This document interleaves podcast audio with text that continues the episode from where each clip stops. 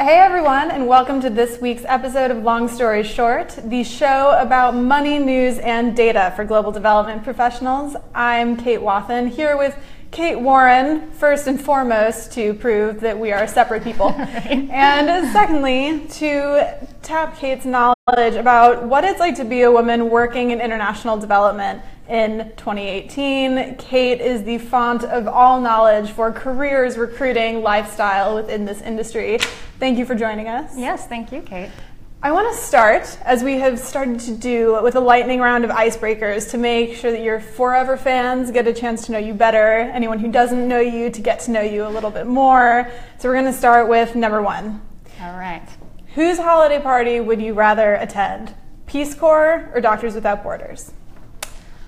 Okay, I think I would have to say Doctors Without Borders because Peace Corps would be mostly Americans and that wouldn't be as fun as probably a more international office, I assume. That, and they probably have some really great stories. Yeah, I think you're definitely right about that.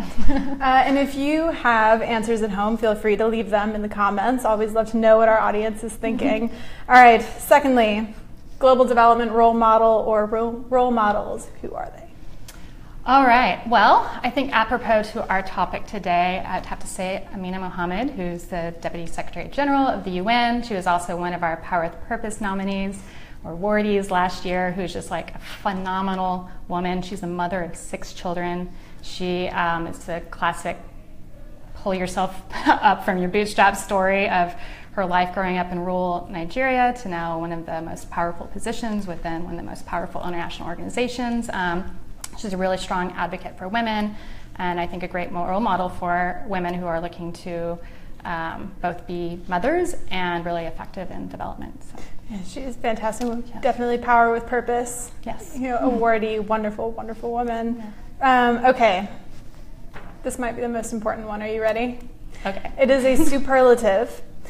I want to know who you would vote most likely to sweep the women's snowboarding championships at the Olympics in South Korea. Gayle Smith, head of One Campaign, former USAID administrator, mm-hmm. or Madeleine Albright?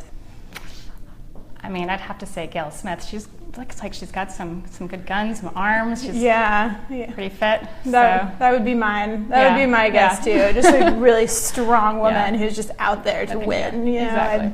yeah, I feel that.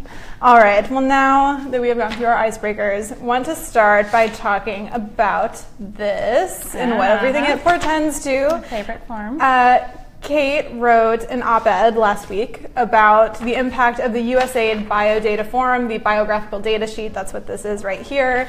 It is a form that you have to fill out really before you even interview. You might go through a phone screen and then you go and you fill out this form, and it has information, of course, like name, date of birth, nationality, education, employment history, but it also requires you to put down what you have made mm-hmm. at past jobs. Can you talk a little bit about why this could be harmful, especially in terms of the wage gap for women. Yeah, so I think this has really come to light recently given some laws that have passed in some states in the US in the past year, Massachusetts and California, that is banning asking the question about a previous salary history when hiring someone because research has proven that it creates a disparate impact on women when you're basing their salary on previous salary history. Since women historically are paid less often than men for even the same role, basing a salary on your previous salary history can never allows you to break that cycle. Because it allows recruiters to then to say oh you make this yes. i'll offer you a little bit more in the hopes that you'll take it. Is that the rationale? Yeah and so and with usaid there's is some complexity and, and for those of you who aren't as familiar with the usaid contracting world if you work on a usaid funded contract your employer whether it's a, you know, an implementer typically has to submit one of these forms on your behalf to justify the salary they are paying you. So part of it is, you know, why does USAID even need to know this information? Um, at this point, uh, they should be basing it more on market rates rather than your previous salary history. Um, and I've also seen that a lot of employers, even when it's not specifically tied to a USAID contract where this might be a requirement under that contract, they just rely on this as like a really easy way to start a salary negotiation. So there are a lot of positions that don't require this form. Um, but it's just an easy way for a recruiter or hiring manager to say, yeah, fill this out, I'll give you a 5 10% raise, done. So, is it possible to fill this out and leave out that information and submit it? So we actually had a member who uh, tweeted us after this article and said that she did apply to an implementer and refused to fill out the salary information, and she cited the gender wage gap is her reason. Um, and the employer, and to give them a shout out, DAI said, "Oh, okay," and didn't make her do that. So I think we are seeing more pushback, and employers that are particularly located in states where this has become illegal are re-examining their salary procedures, how they set compensation. Um, you know, it can be very complicated in development when there isn't a lot of data out there on what are market rates. But I think as a sector, we can do better. I mean, we are the sector that's promoting gender equality around the world, so we should take a hard look at what we're doing inside our own, yeah. own doors. And I, I imagine that not every employer is going to accept that if you just don't put in that salary history. They might just say, like, you know, you have to, or we're not going to consider you, or something. Because yeah. I alluded to this earlier, but it's early in the job process. You know, you really want that role. It's the next step in your career, and then someone comes back and says, "We won't consider you unless you put this in." Yeah, and I think where it also can have more of a disparate impact on women is, say, they take uh, a little bit step back in their careers because they're raising a family or caring for a family member, which statistically tends to fall more to women than men um, it can be really hard to ever make up for that. And even if they are moving into a more demanding role that should be compensated at a higher level, if they don't have that salary history to back it up, then they can't justify that salary, even if the role should, based on market rates. Yeah. yeah. So that's a good segue into you know careers. You know, once you get the job, you get past you know you get past or you don't having to share your wage data our industry requires a lot of unique job aspects, things like being able to travel, being extremely flexible in your hours, you know, traveling not just for a few days or a week, but often for much longer stints in places that, you know, might not be completely safe.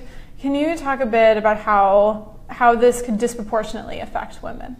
Yeah, I mean, I think there's there's many ways it can. Um, first and foremost, some women, given their familial situations, aren't don't necessarily have that flexibility, um, which can really impact them in their ability to take specific assignments or even volunteer for assignments. Where men, who maybe also are parents and have a family situation, might be more likely to do that. Um, I think it also it can create more of a, a, a bias, even unconscious bias towards women. If so, I think uh, UN recently did some analysis around um, some of their gender data and found that when you look at candidates that are equally qualified, mothers were 79% less likely to be hired for the role. And a lot of that is this unconscious bias that as a woman you seem less committed. So even if you are perfectly able to travel, even if you have a family and you have good support system and network, that you could be that committed, um, there's often kind of a hesitation and a sense that women aren't able to um, commit to the same level as maybe a man might be able to. Um, so I see a lot of women facing that kind of discrimination, even if they are perfectly capable or don't have families. Of course. Um, I mean, and that's just in the recruitment process. I mean, there's also, and if you do get the job and you're out and you're traveling, you're talking about this unconscious bias where you might just feel like you're being viewed differently, or you might be being viewed differently for say, leaving your kids behind yeah. than male counterparts too. Yeah, definitely. And I've even experienced that myself. You know, I travel quite a bit internationally, and sometimes when I'm traveling with some of our male colleagues who are also parents, I will be the only one who's asked who's watching your kids while I'm traveling. You just say, "Oh, I just left them at right. home." I know. I've come up with some responses like that, and then you know, and then it's also, "Oh, their dad is babysitting them." Nobody considers a mom babysitting because you weren't anxious already about leaving your kids at home, and now yeah. you have to think about babysitting. Them. Yeah, but it's a way that singles you out as yeah. being different, and um, and I, I, don't think anyone's doing this to consciously be. Yeah, maybe that's their way of feeling they're building a relationship, but um, yeah, it's something that I think women definitely face more scrutiny around and insecurity around um, and just challenges in our sector. Yeah, I think you know travel is a really great example of that, but especially if you have a job that's in a humanitarian response or something where things are evolving rapidly. You know, I know for certain humanitarian organizations, they have the team that goes out into the field and deploys and you know, all of that But there's also a coordinating team at home that is working, you know, 20 hour days trying to make sure that everything stays in place. And that's something else that always isn't completely feasible yeah. for women. Yeah. And uh, also, when you look at the career growth um, possibilities within this sector, usually being able to work in hardship locations, being able to travel at the drop of the hat are very much rewarded in your career progression. So if you aren't able to do that, then you are definitely going to see yourself plateau. Um, also, I think we kind of see this very like linear path of, of growth where for some people, men and women, looking at how can we build a career path that maybe allows you to ramp up when you are able to and also ramp down when you're not able to and it's not going to kind of block your career growth because you do have those ramping down um, stages. So it feels like, you know, there's the issue of unconscious bias, there's the issue of just even conscious bias in some cases.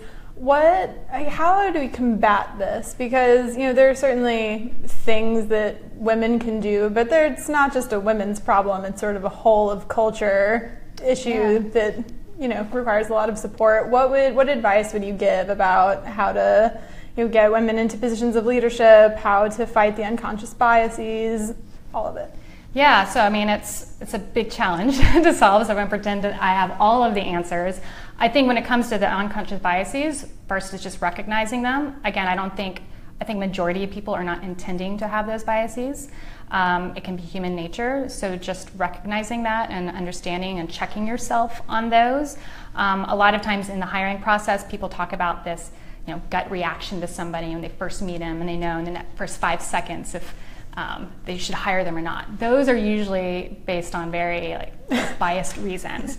So bad data yeah. because it's no data. um, so you know, being more objective and making some of those decisions, and also just your interactions with your colleagues, even outside of the hiring context. Um, I think where I see a lot of hope in things changing is that this push for like having more flexibility that is often seen as a women or mother um, issue.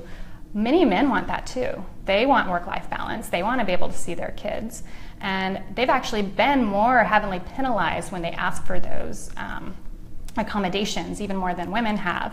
Um, and, and I'm seeing more men pushing for that. And I think that as it becomes more equal and both genders um, are able to um, have a more flexible work life balance is not going to be seen as a woman's issue. So if I hire the woman, then she's going to need all this leave or she's going to want to take time off. It's, it's really um, not singling out one, one group. Yeah, that's really interesting because I think certainly for men, you know, the stereotypes affect them too. And there's a certain, you know, maybe attitude, aesthetic that you have to have about, oh, I'm just going to go out and do all of this really important work, kind of no strings attached, and seem very macho about it too. Um, that it, it, might feel like the inverse of that to ask for more of these things, but really it's just advocating for yourself and a healthier lifestyle where you can have your family and have all of these.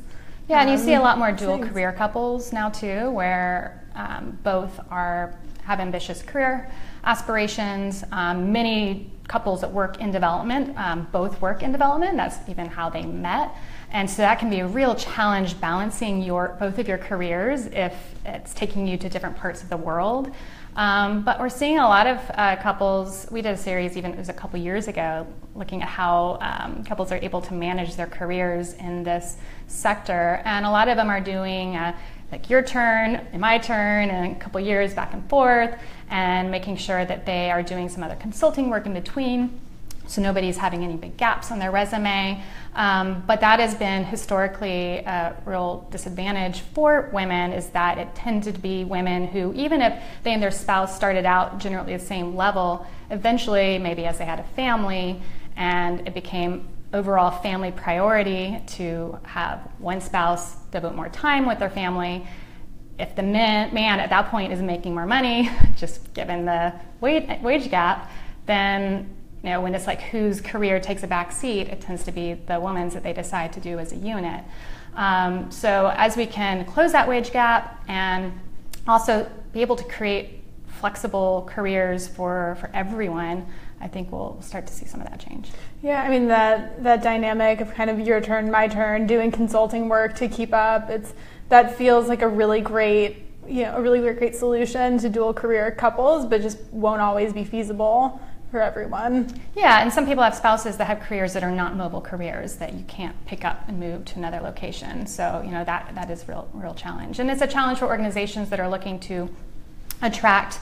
Uh, women, particularly at the leadership level, that are maybe located in places where there won't be a robust employment market for their spouses. And uh, so it really can create kind of a, um, a dwindling the pipeline of potential candidates for some of those roles. Sure. So I did want to jump back and let anyone know, anyone who's watching, if you have thoughts about the wage gap, if you have experiences to share, if you are a dual career couple or a not dual career couple and have your insight and want to share your story with us, please feel free to reach out or leave a note in the comments. For those of you just tuning in, I'm Kate Wathen here with Kate Warren talking about women working in international development which this is also a topic of a campaign we have right now ongoing with Quantum Impact, looking at some of these issues of unconscious biases, the wage gap, and all of that. Um, I did want to get in a little bit, get into a little bit more this idea of the diminishing leadership pipeline of women. Um, the Women in Global Health group submitted an op-ed a couple weeks ago about the big disproportion um, or the big the big gap in women's leadership at the top because that's a really heavily female industry. But once you get to the top of the chain, mm-hmm. you just don't see that many women in leadership. How can we? I guess we've talked about a lot of the reasons that could be, mm-hmm. but how do we fix that? Yeah. Well, I mean, I think one thing that's interesting is research notes that um, even when it comes to applying to jobs, uh, a woman will feel like she has to be 100% qualified before she will put her, you know, name in the in the hat. So, and then the man, maybe he's only, you know, hits 50% of the qualifications. Like, I yeah, can do that. I can do, I can do that. um, so I think it's uh, making sure that more women are, are putting their their name in to be considered. Um, so, and sometimes that takes more effort on the employer side and really building those pipelines of really qualified women, not just waiting until they have a vacancy open and then waiting to see who applies and saying, oh, well, no women applied, so I guess, you know, we can't do anything about it. Um, so, making sure that you are actively reaching out to women and making sure you're engaging them. Also, I think women are very, because often flexibility, predictability can be important to them. I'm thinking about employers and are they creating a work environment that is flexible for all kinds of people, um, accommodating and welcoming to all kinds of people. Um, as I think about myself, um, having a spouse who's very supportive um, has definitely been a real key in my ability to be both working and traveling and a mother. Um, so I know that's a Sheryl Sandberg lean in, which can get a little controversial, but the, you know, picking the right spouse often it's true. it can make it's a big, true. big difference. Um, you know, picking the right employer, but and it really has to come from leadership. You can have policies in place, you can have uh, you know memorandum that goes out. But if it's really not being ingrained in the culture of an organization and indoctrinated from the top on down, you're not going to see anything happen. You know, yeah. Guterres at UN came in, and it was a little bit of a controversial pick given that there were many qualified women who were being considered. But I think knowing that, he rightly, um, one of his first goals was to create gender parity within the UN. And just, I think, in January, they have done that at the leadership level. Um, and I think they've been able to make strides in that because there was a really strong commitment from the top to, to make it happen. And that's so important. And I want to get into something that you brought up, which is being a mom while being in international development. We can call it momming while deving. you know, it's just it's it's not easy. There aren't a ton of resources out there about you know all of the different very unique issues that moms face. I know you had a piece out. I think it was a couple years ago about breastfeeding while traveling and development projects. Could you talk a bit about like what are what are your best and biggest pieces of advice for moms working in this industry and what do you think are some of the unique challenges that moms face. Yeah i know and i've had many friends that as they become mothers have um, dropped out of the sector because they found that it was really challenging to do. Um, i think part of it is, is choosing an employer that will be supportive. Um, that piece i wrote on breastfeeding while traveling is when I had a four month old and was having to go to the Philippines, and I was still nursing my four month old and having to try to figure out how to keep that going um, while traveling overseas and on airplanes and different uh, power adapters and different cultural contexts. Um, and you know, I'm lucky to work for a very supportive employer that created the infrastructure to make that easier.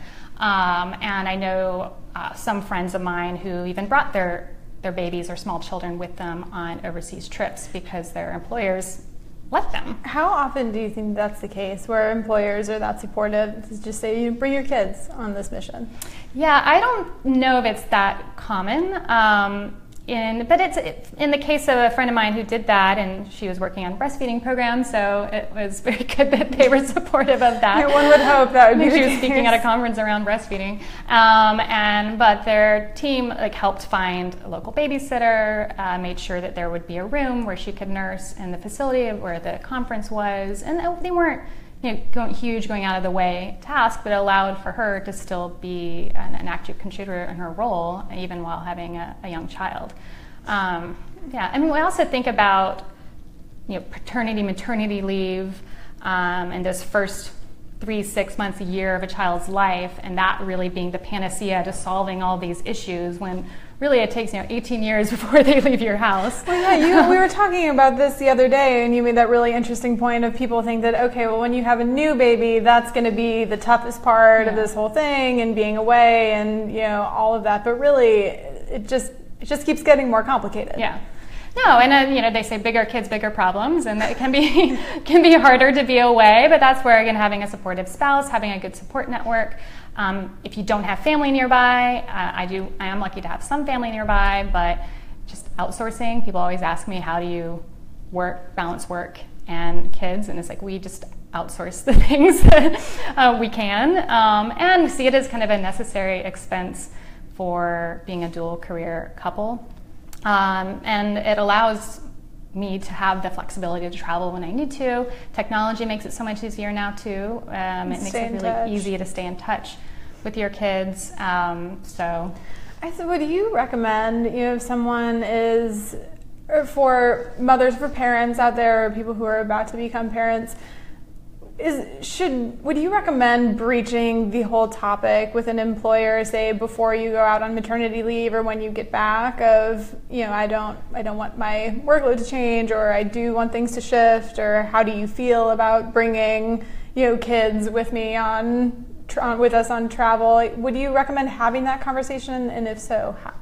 Yeah well I mean I think when it comes to can I bring my child I think it's more stating what you need to be productive um, without shame. and um, so, what you need just is maybe you need a certain type of computer to be productive. Maybe you need these kind of accommodations. So, it's all around and making sure the conversations around how you can add the most value to the employer and not making it so much about yourself. So, when you think about and, that lens of giving me these accommodations is not asking for special treatment. It's it's going to enable me to be a more productive employee. So trying to think about it from that lens, I can think it makes it. Um, a more fruitful conversation where the employer can see the value in helping you and it's not seen as oh well she's getting special favors because she's a mom yeah I said, no i just need a babysitter so i can do my work yeah. in country so I want to get into something else that we have talked about quite a bit in the past, which is this idea of quieting your inner critic. Earlier, you had alluded to how women tend not to apply for jobs or really 100% put themselves out there if they don't feel if we don't feel like we meet every single piece of criteria for a role. Um, how do you kind of fight? How do you get over that urge? And how do you fight kind of any sort of inner critic that might be drawing us back from yeah, well, I think, again, and this is all, um, this is not strictly black or white, and some men struggle with this too, and some women don't. But I think women as a whole tend to sometimes downplay their strengths. Um, they maybe aren't as comfortable with like a hard sell pitch about themselves. They're less likely to negotiate for a higher salary when they start a job, or for raises, or for promotions. Um, so being aware of that and pushing yourself a little to to think more um, about how you can put yourself out there more. I also think that men and women who are in the position of power should be thinking about how they are giving raises and promotions and are they biasing the really outspoken person um, over the person who's less outspoken but maybe doing really quality work. Um, so thinking about how you make those decisions from an HR perspective is, I think, really important for us to think about. Um, those were a couple. Yeah. yeah. We did have one question mm-hmm. from Sarah Grouse, who's working with us on the Women Working in Development campaign. And she asked How can women find out the best employers for being a mother in the industry? In her site, collects some data, but it's still not comprehensive. Yeah, no, that's a, that's a really good question. Maybe something we should try to solve here at Devex. Um, I mean, I think that's part of doing your due diligence when you're looking at employers. And I think employers are thinking a lot more about their employer brand, their culture, and how they are engaging with potential candidates, something that private sector has been doing for a while now, and I'm seeing our sector um, getting a little bit more on board with that, where they're really talking about what it's like to work within their organization, and you're able to see what it would be like if you're working in that organization.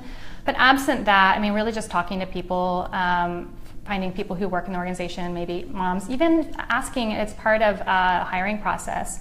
I think it's completely reasonable to even request a interview or informational interview with somebody else in the department that maybe won't be your superior, maybe your peer, because you want to get a sense of what it's like to work there. I know that's something we often do here at Devex because that's it's important for somebody. Extremely helpful. Yeah. So um, no, I think there are some ways to suss out what the what the culture is like. I mean, also looking at the leadership of an organization is very important.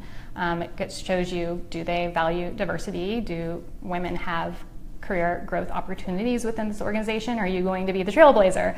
Um, so, and, and I know that Quantum Impact is working on some data around uh, leadership figures in our sector that they'll be releasing in March and we'll be publishing on Devex that will give some insight on what organizations are, are doing this well and what organizations can maybe use some, some help. Yes. So we are about out of time, but I do want to say number one, the Devex is really lucky to have you as a woman leader trailblazer to look after. We do have a few events coming up that kind of continue this conversation and go a little bit more in depth. Can you talk a bit about? We have a couple webinars. yeah, so we actually have one that we'll be doing this spring on quieting your inner critic with a executive coach who um, is really fantastic on, on helping women and men uh, battle with that you know, internal challenge. Um, we also have one with Quantum Impact on battling unconscious bias in the workplace. So allows you to kind of check yourself for what are the things I might be doing unintentionally. Um, whether I'm in a hiring capacity or just dealing with colleagues. Uh, we also have a webinar coming on networking, which is obviously very important for women in building a strong network and can sometimes be a skill set that women feel less suited, well suited to do. Um, so we'll be talking about some strategies for if the idea of networking is completely scary to get over that. It can be scary, but how to learn how to gracefully walk up to someone and say, "Hi, I'm great." Yes, right, and like really being able to pitch yourself without yeah. coming across too strong. And so we'll be talking through some of those as well, and we'll be continuing to dig into issues such as you know, biased terms in job titles and some of the you know, microaggressions that some women feel in the workplace that we're working with Quantum Impact on, on sharing some of these stories. Uh, so there'll be a lot more coming out over the coming weeks. Fantastic. And the only other event, which is not a digital event but in person, that will live stream online, is we are co-hosting an event with the Center for Global Development at 4:30 p.m. Eastern on March 6th about women working in global development. It really gets into how organizations can deliver on this mission of gender equality. I want to thank everyone for sticking with us over the past half hour. This has been Long Story Short with Kate Warren and myself, Kate Wathen. If you have questions, if you want comments, if you have things you want to see on the show, topics, please feel free to put them in the comments of this post or tweet us. You can tweet us at Devex, at Kate D. Warren, and at Kate Wathen on Twitter. Thank you. Thank you, everyone.